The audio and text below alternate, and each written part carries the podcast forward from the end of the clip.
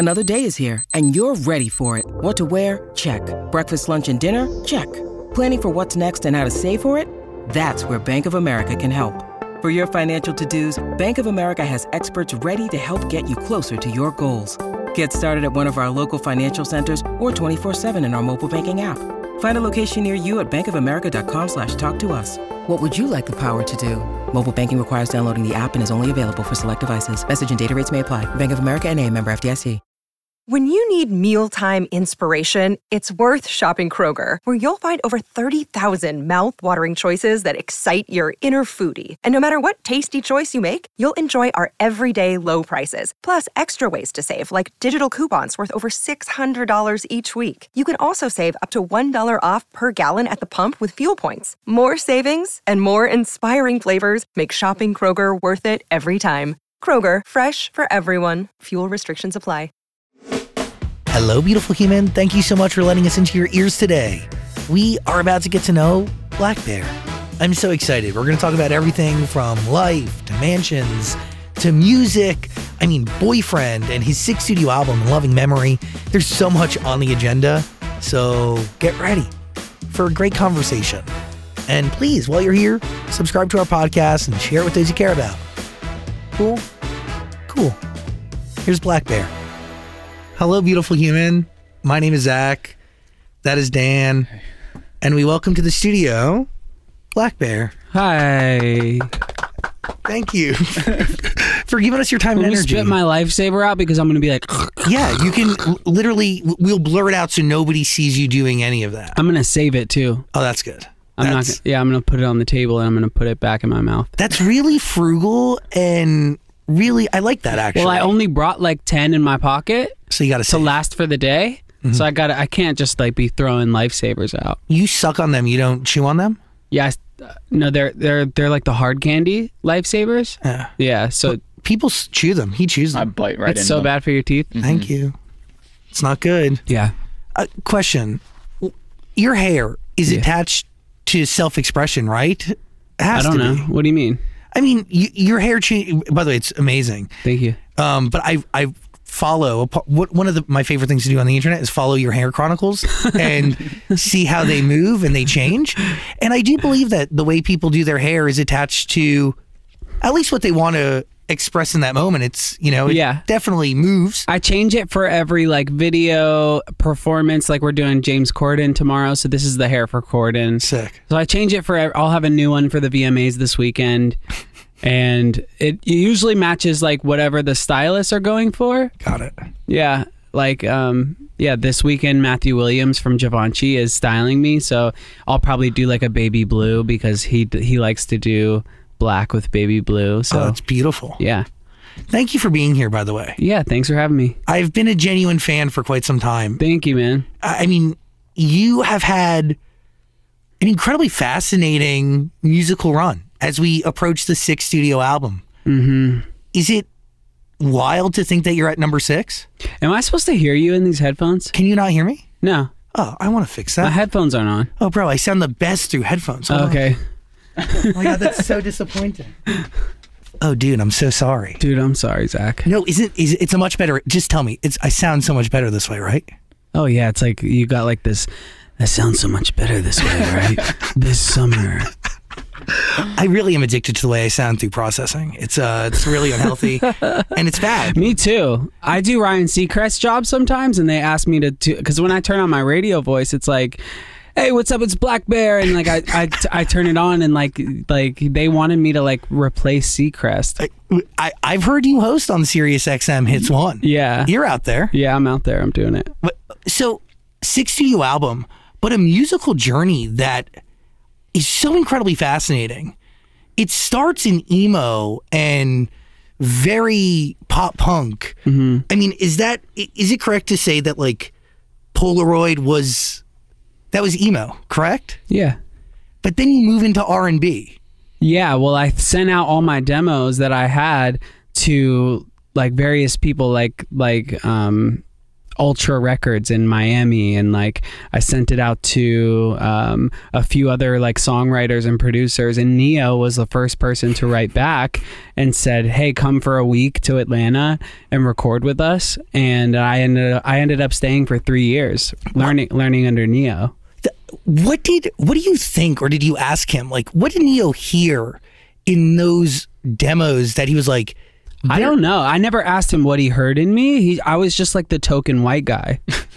I was just like, I was just like the guy that was around that made acoustic music and like any song that came in that was like acoustic vocal, they were like, "Hey, cut this," and like so I was just the token dude, like just you know, but because it's not just Neo, it's all his producers. Yeah. That's that's who I really learned under was his camp, you know. So all the producers and and like B major or just major, you would know him as today. Like I learned from him and like. Yeah, I, he, he's the first person I saw go into a studio, lock the door, and come out with a song. So I was like, I want to do that. I want to produce, write, and come out with a song like by myself. I want to be self-supporting. Well, so what fuels that? Is it an understanding that, like with a band, there's just emotions and other personalities that need to be managed to Yeah, craft? it's like having five girlfriends. Honestly, Yeah, and and you and it's also like having um five children that you have to pay allowance to too. yeah. And so in my band, I was like managing. We didn't have a manager, so I booked all the. Sh- I was the booking agent too.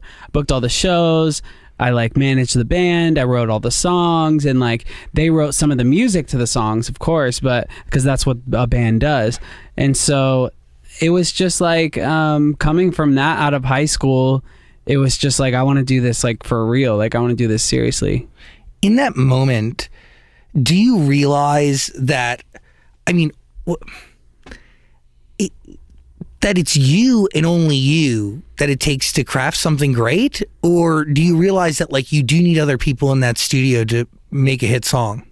Um, I, it depends because I I made IDFC by myself in a room with no one, you know, and that's four times platinum now. And it's just like it's just like I don't know, like like yeah, collaboration is great and good, but believing in yourself is more powerful when you really believe in yourself. But at what point in your career did you realize, or did you have that belief in yourself? Because that's rooted in confidence, right?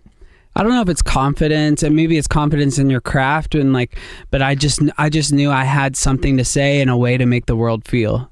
When did you realize that, though? Um, probably around the afterglow when I started making Black Bear. Got it. Yeah. W- What elements of emo music did you carry with you into R and B? Um, I probably lyrics. Because you know, I couldn't find sex or foreplay out there. Yeah, because they're not they're not like official Black Bear releases. They're like um my demos. Uh, do they exist anywhere on the internet? No. Probably YouTube. Got it. Yeah, Uh, SoundCloud is a big part of your DNA too. yeah, huge. I thought I'd find them there. No. No, no, Are you proud of those? no. What? When were you? Do you remember when you started to actually feel pride for the art you were making? It was the afterglow. That was it. Yeah, that's why I that's why I only I considered that the first Black Bear album. But could you have gotten there without everything else? No. It's wild to think, right? Yeah, I just don't like the other shit. But you learned from it. I learned from it, but I just don't like it. I wouldn't I don't want to listen to it. So, what do you take with you from that time with Neo that you brought with you into the afterglow? What do I take from the what did time? you learn, like that you actually applied in crafting that first body? a lot of I mean it's I would it would take it would take like 3 days to tell you everything but I mean um I mean just down to like you cut your vocals like this you you double this you the the formula is like this and you start a song with this many words and you you make sure that this note always lands on this beat. And this there's a formula to like hit records and like all this stuff and like some people believe there's a formula but I just think it's like um the way people relate and and and the time period you're in.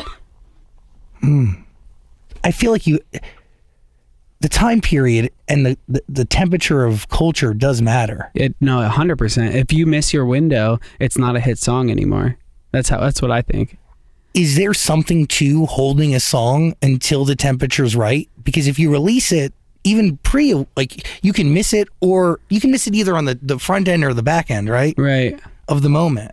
It depends. I I think if you have like, if you have like I don't know an IDFC, you can release it anytime and it's gonna work anytime just because it's it's honest and it's real and it'll touch people.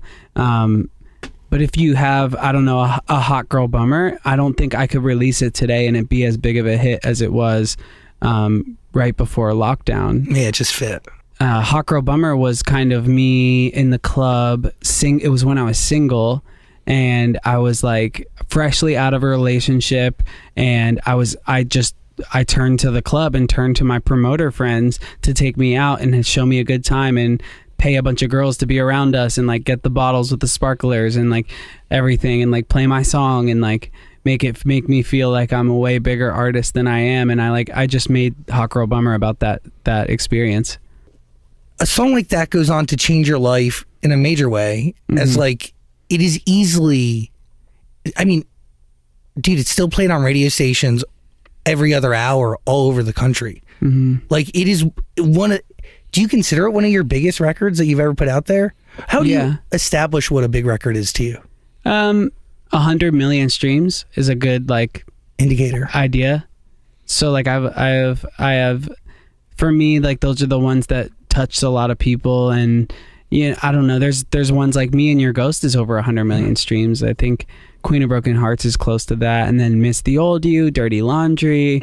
There's a, I have like a bunch IDFC, Hot Girl Bummer, IDFC Acoustic um, that are well over a hundred million streams. But um, I don't know.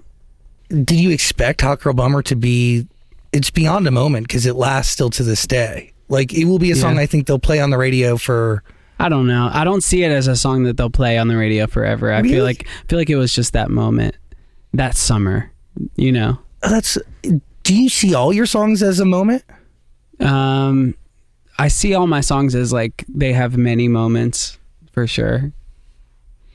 has songs changed what they mean to you over time Yeah, yeah. Some of them I'm like, some of them I li- I listen back to and I'm like, wow, I was like really hurting in this time. Like I was really going through it, and I made this song, and it makes me self reflect and be like, wow, like I grew so much, and I got out of that, and yeah, it definitely, yeah, takes a new meaning yeah, it takes a new meaning, and yeah, makes me feel for the old me, you know. how do records start is it lyrics and story first or is there It's like always different for me. Yeah. one way Usually just an, an acoustic guitar and a vocal, usually. has that been like a constant For me, yeah, that's all I know. Wow. Yeah. I I always talk about it, but like, is it true that all good songs can be played on an acoustic and remain extraordinarily great? Yeah. What is it about an acoustic guitar and that simplicity? Um, if you can strip anything down to just a piano and vocal or acoustic and acoustic and vocal and it still be great, you, I think you have something special. And like, um, that's why I write all my songs on acoustic first. Um, and the ones that I don't, um, I don't know. They're sometimes not as special, but I, I, I there's I don't have like a formula for you know. I, I just like kind of I kind of just push a button. I push a bunch of buttons until something works. That's kind of like what I. That's my formula. But you hear it, right? Yeah, if some there's a thingy, if there's like a thingy, then then we're good. is the thingy different every time? Yeah. So you mentioned trying to learn or understand at least a basic formula, like the building blocks of a hit song. Mhm. Yeah. Do you think that formula still applies or has it changed over time? I think it's kind of like an old person thing. I don't know. I I, I think like making like of course like it worked for people like Max Martin and Dr. Luke and it's still working for them to this day cuz they just know how to make hits, but um I don't know. Maybe I should learn something from them and like I don't know. I, don't know. I mean, I, it's it's going pretty well, but also I find it incredibly cool that one starts in pop punk and ultimately studies under R and B greats and urban greats, and then comes out. I mean, yeah, you write incredible numb, boyfriend. You have your era with Mike, and you just released a song with him for the first time after four years. But then you still end up in pop punk. Yeah.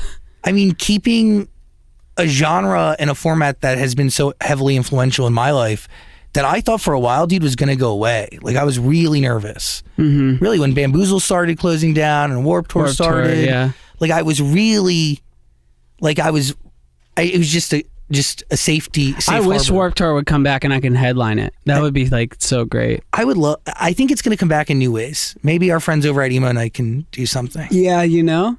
Yeah, Th- there's a community there. Yeah. What like, what brought you, or what what keeps you attached to that genre? Because you can do anything. um that's just all I know. That's what I learned. That's you know, that's what got me to love music like in a way like like I passionately fucking love music and it's because of New Found Glory and The Used and Blink and Midtown and Senses Fail and and just I don't know, I just I think I don't know. I just I think at this moment in time, I just wanted to make a album for me and an album for the fans and not really give a shit if it was if it was going to end up in a movie or end up on the radio or end up on on Pitchfork's list of good songs. Like I just don't give a shit at all. I don't. That's the biggest difference between In Loving Memory and everything that's come before. Um, maybe in loving memory and the album that's come before it. Yeah. Got it. Got it. So fifth and 6th Mm-hmm. What changes?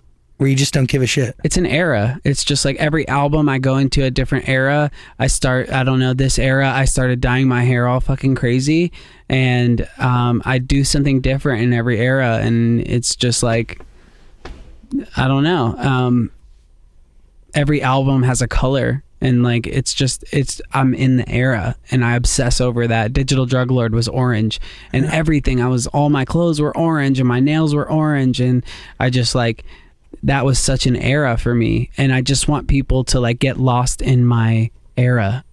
Where does the era begin for you? Is it seeing a color and then crafting to that? No, no, no. It's it's once an album's done, I wait to get inspired by something and I start a new one. What inspired number six? My real father passing away. That's. Do you process and then begin to write, or No, I just begin to write. really? and and hope that by the end of the album and when it comes out that I've processed by that time and I don't even know if I have at I maybe I have it's been a year um but I just I hope to have processed every all the shit that I was going through by the time the album comes out. do you write this alone, or do you? I mean, I mean I do a lot of it alone like the the the intimate parts of my music are alone. It's those I, that's I write in my phone and I write the ideas in my phone and like um I don't know. It, every all the intimate parts of the lyrics are I don't co-write with anyone. Um but you know Andrew Goldstein will send me a chorus idea or a melody and we'll use it and then I'll write lyrics to that. It ha- so I have no formula, but I it, we talk to so many artists, and I've yet to, and I always ask the question of like, do you process while you write? Do you process before? And I've never gotten somebody who actually processes while they write and uses the process to like really dissect and figure out. yeah. You learn a lot. Yeah. I mean, even just being alone, but also sharing it with people you trust. Yeah.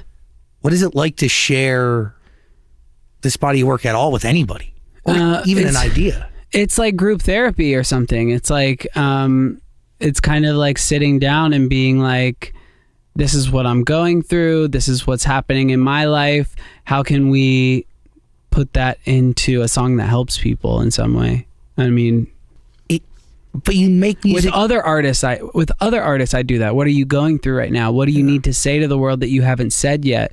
Um you know what is your what is your era right now? Like what is your color right now? You know like that's that's what i care about as a writer. When you're making this album, are you really making it for you or for others? this one was for me. I might have made other things in the past for other people. Um i don't want to mention any albums but i i might have made an album or two for other people.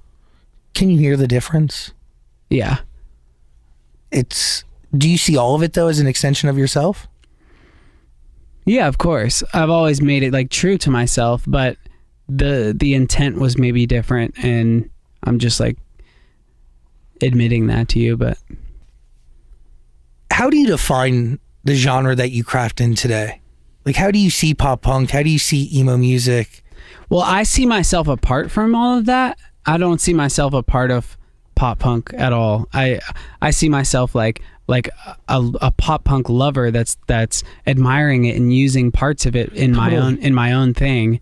Um, but Black Bear is, has always been its own uh, avenue, and uh, it's been a place for you know people who don't fit in to go and fit in.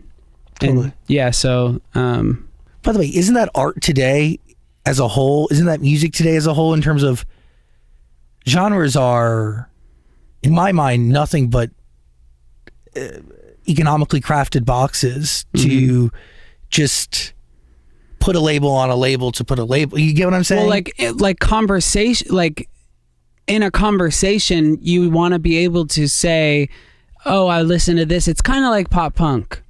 Oh, I listen to this. It's kind of like R and B. You know, like so. Totally. So it's just like meant for conversation, and I guess if somebody talked about me, they would be like, "Oh, he's kind of like a rapper. He's kind of like a singer. He he's just did an album with Travis Barker. And it's rock, pop punk, but um, you know, he's he's a wild card. I think people would say that about me. Why was "Go Fuck Yourself" the right first single and introduction to this era? It was just what the label wanted to do. Does that suck? Yeah. Do you find yourself? It's weird. Why do you have to battle for anything? It You're Black Bear. it's you know everybody everybody in artists bigger than me have to fight It's crazy. have to fight and it's like if you don't have something that's like buzzing on TikTok like they don't even answer your phone calls. It's it's like it, every all the all the jokes in movies are like true. Like the all the stuff that's like all the jokes that are like uh he's viral uh, let's talk to him and then uh, wreck it ralph. They're like you're viral right now. Here's a drink. And they give him a drink and they're like oh th- you were viral three seconds ago. And they take the drink away.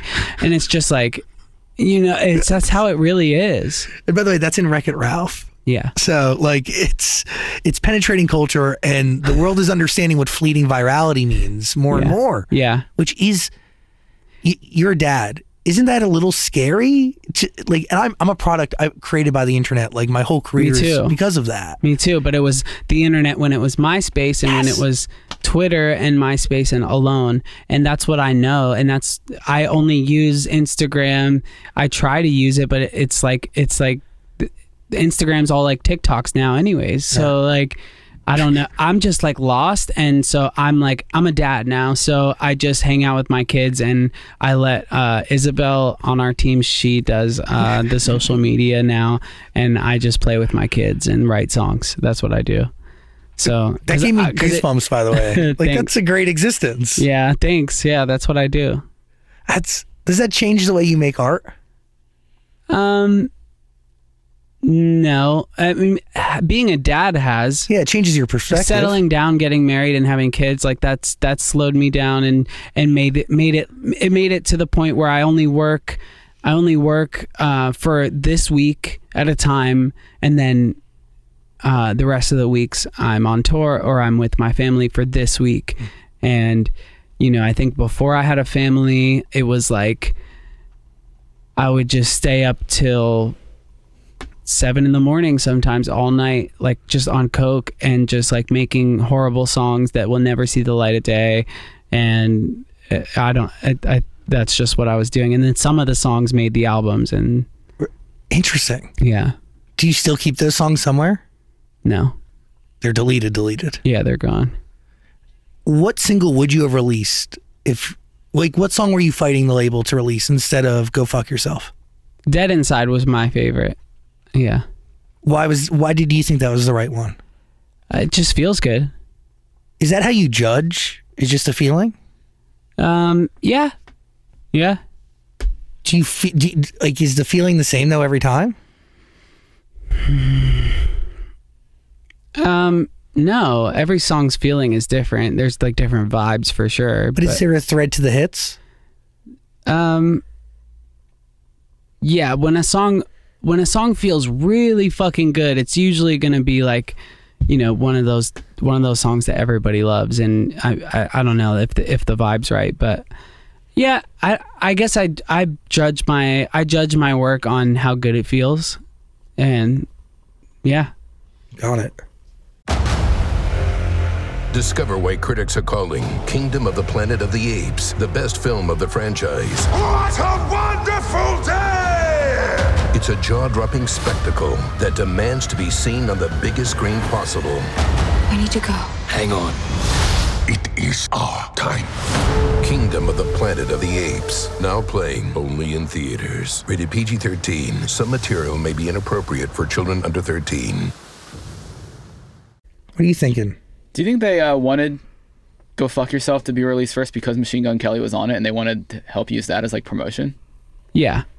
How does that make you feel?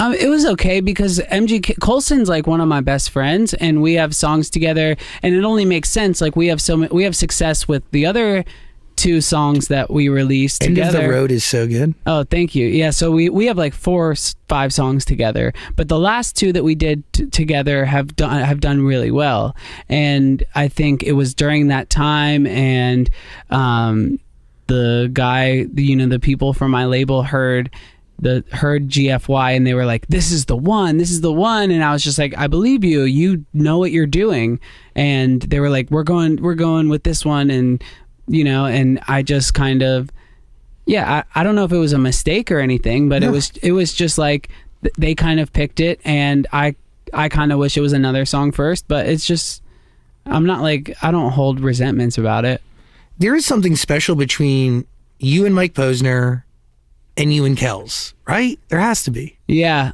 yeah uh, i mean i work with a ton of people and like the special ones i like to keep around and keep making music with Uh, you know And like you and Mike have been on such a fucking journey. yeah I mean, that's it's.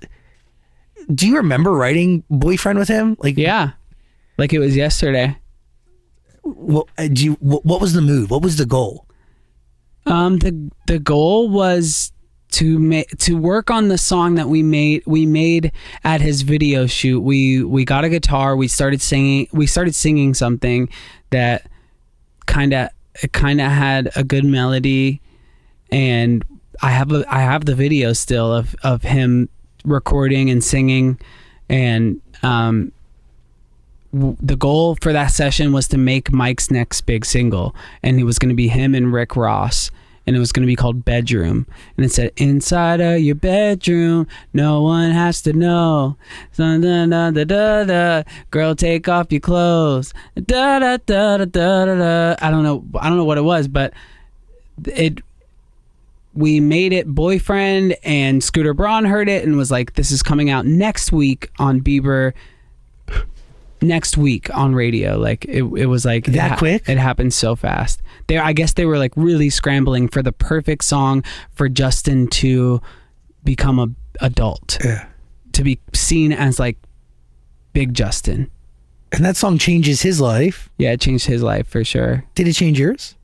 Yeah.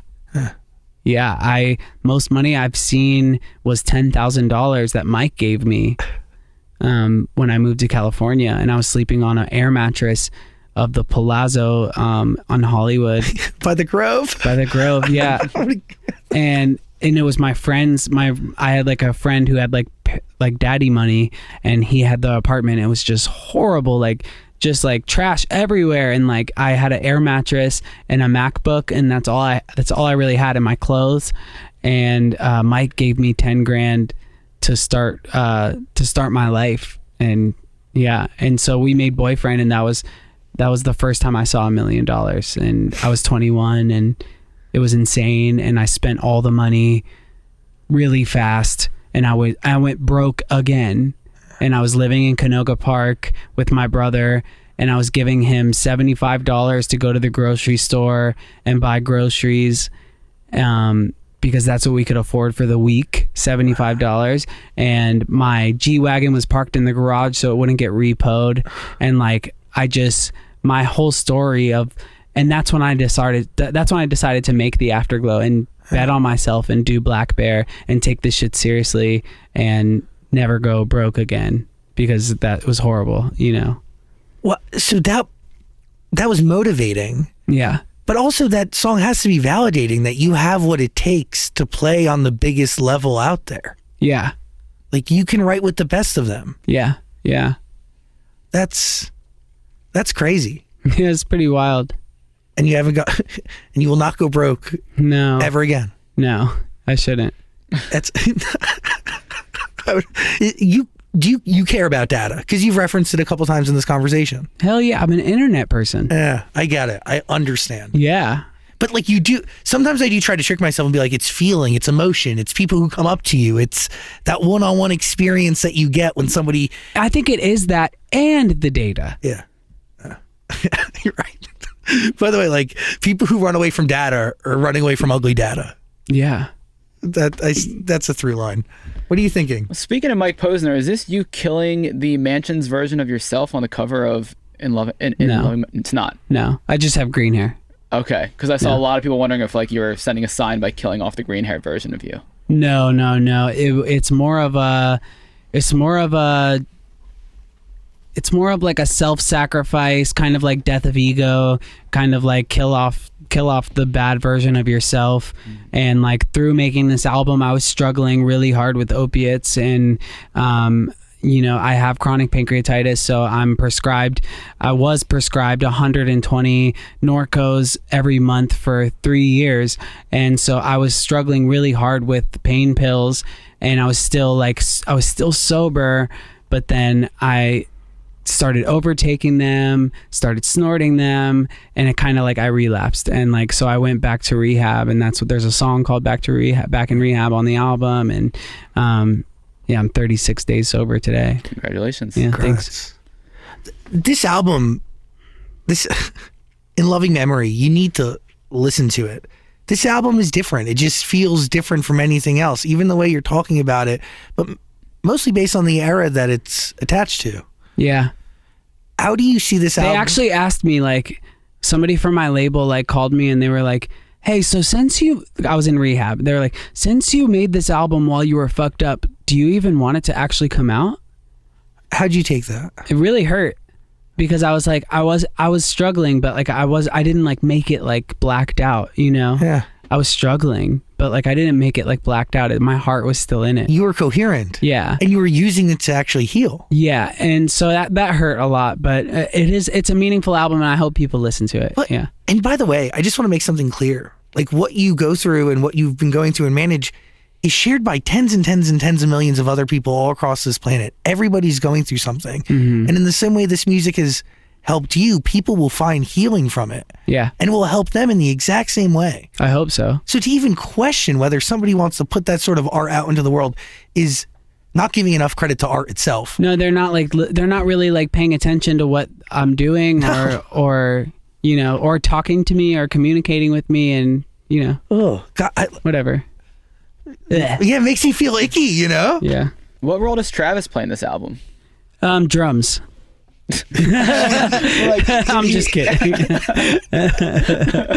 I'm just kidding. Travis is the best man. Like, I'm glad you brought him up. Um, he, we made, we made the song "The Idea," and it was for his album. He was doing like he's he's still doing like an album with like different features on every song, kind of like Timbaland would do or whatever. Like he's he's doing a drum album where Sick. where each artist does a song on it and the idea was my Black Bear song for the Travis Barker album and once once we made that I was like oh we already have one in the chamber if we want to make 10 mm-hmm. other songs or 11 other songs and and I was I kind of had to fight for that song to be on my album yeah So what is your process while working with him? Is it are you giving him finished lyrics? Are you supplying him with like an acoustic like you recording on a phone or just yourself? um some of it was like some of it was like lyrics lyrics guitar vocal then he he kind of messed with the format of everything. Like he's like a format guy and he likes to be like, no, we're gonna do this as the intro and it's only going to be half as long and then we're going to go into a fast part here and then the core the big chorus and like in dead inside like he was he was the one that was like it, there should be a big woo in it. So like like he thinks of like little things to make the song like hooks and like top lines and like he's just like a genius and it's amazing to work with him Well, th- th- those things can change the entire song yeah for the better. yeah It also, in some cases, commercialize it, make it catchy. Like there's a lot of yeah there's genius to his action. Travis did a lot, and um, some of the songs we did bring to him, and he just played drums on, Got it. and that was it. But you know, a lot of the songs he had a big part in changing it around and doing doing cool shit. You know, In loving memory is the album, and There's also some crazy features on there. I was not expecting to see Bayside Anthony, and the used right. and New Found Glory. Bert, Jordan. Come on. like what? So, is everybody different in terms of your process?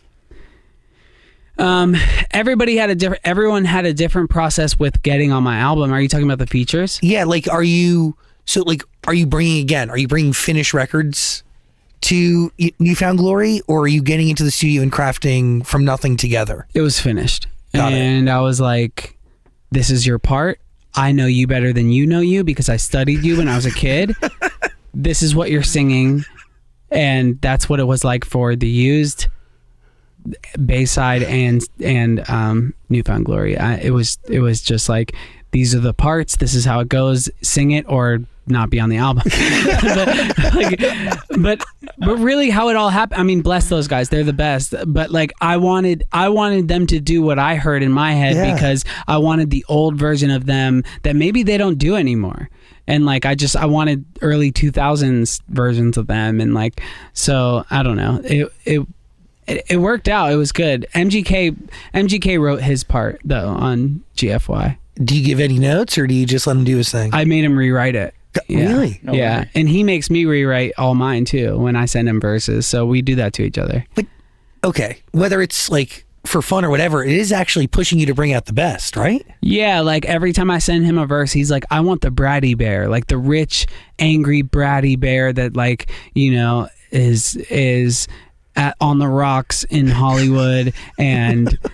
and is on coke and like he he like he wants that from me in verses. And I'm like I want the old chip off the old block MGK um you know that's rapping. I don't want pop punk MGK so I we challenge each other for sure. That's a great friendship. Yeah it's great. And a great creative collaborator. yeah. Because not you don't feel comfortable to do that with everybody. I mean, me and Colson only have like really real conversations. Like he was late. He was tw- 30 minutes late to go on stage when we were on tour together because we were just talking. You know, it's just we have deep, deep conversations. He's just like a deep guy. That's special. Yeah. You can't have that with everybody. Yeah. And are there any similarities between your relationship with Kells and Mike? No, Totally different. totally different. Mike's like Mike's like my for real brother. We're like we're actually related. And then Like No. no. it just feels like it.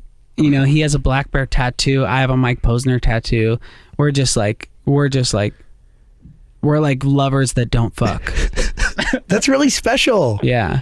And he's also one of he he had a role in changing my life and he's one of the coolest guys. Like Yeah, he's great. he chose to give me time and interview with me at Bamboozle Oh. when he first performed back in 2012 Yeah. and uh definitely changed my life and my outlook and definitely gave me time when nobody needed to and uh he's fucking amazing.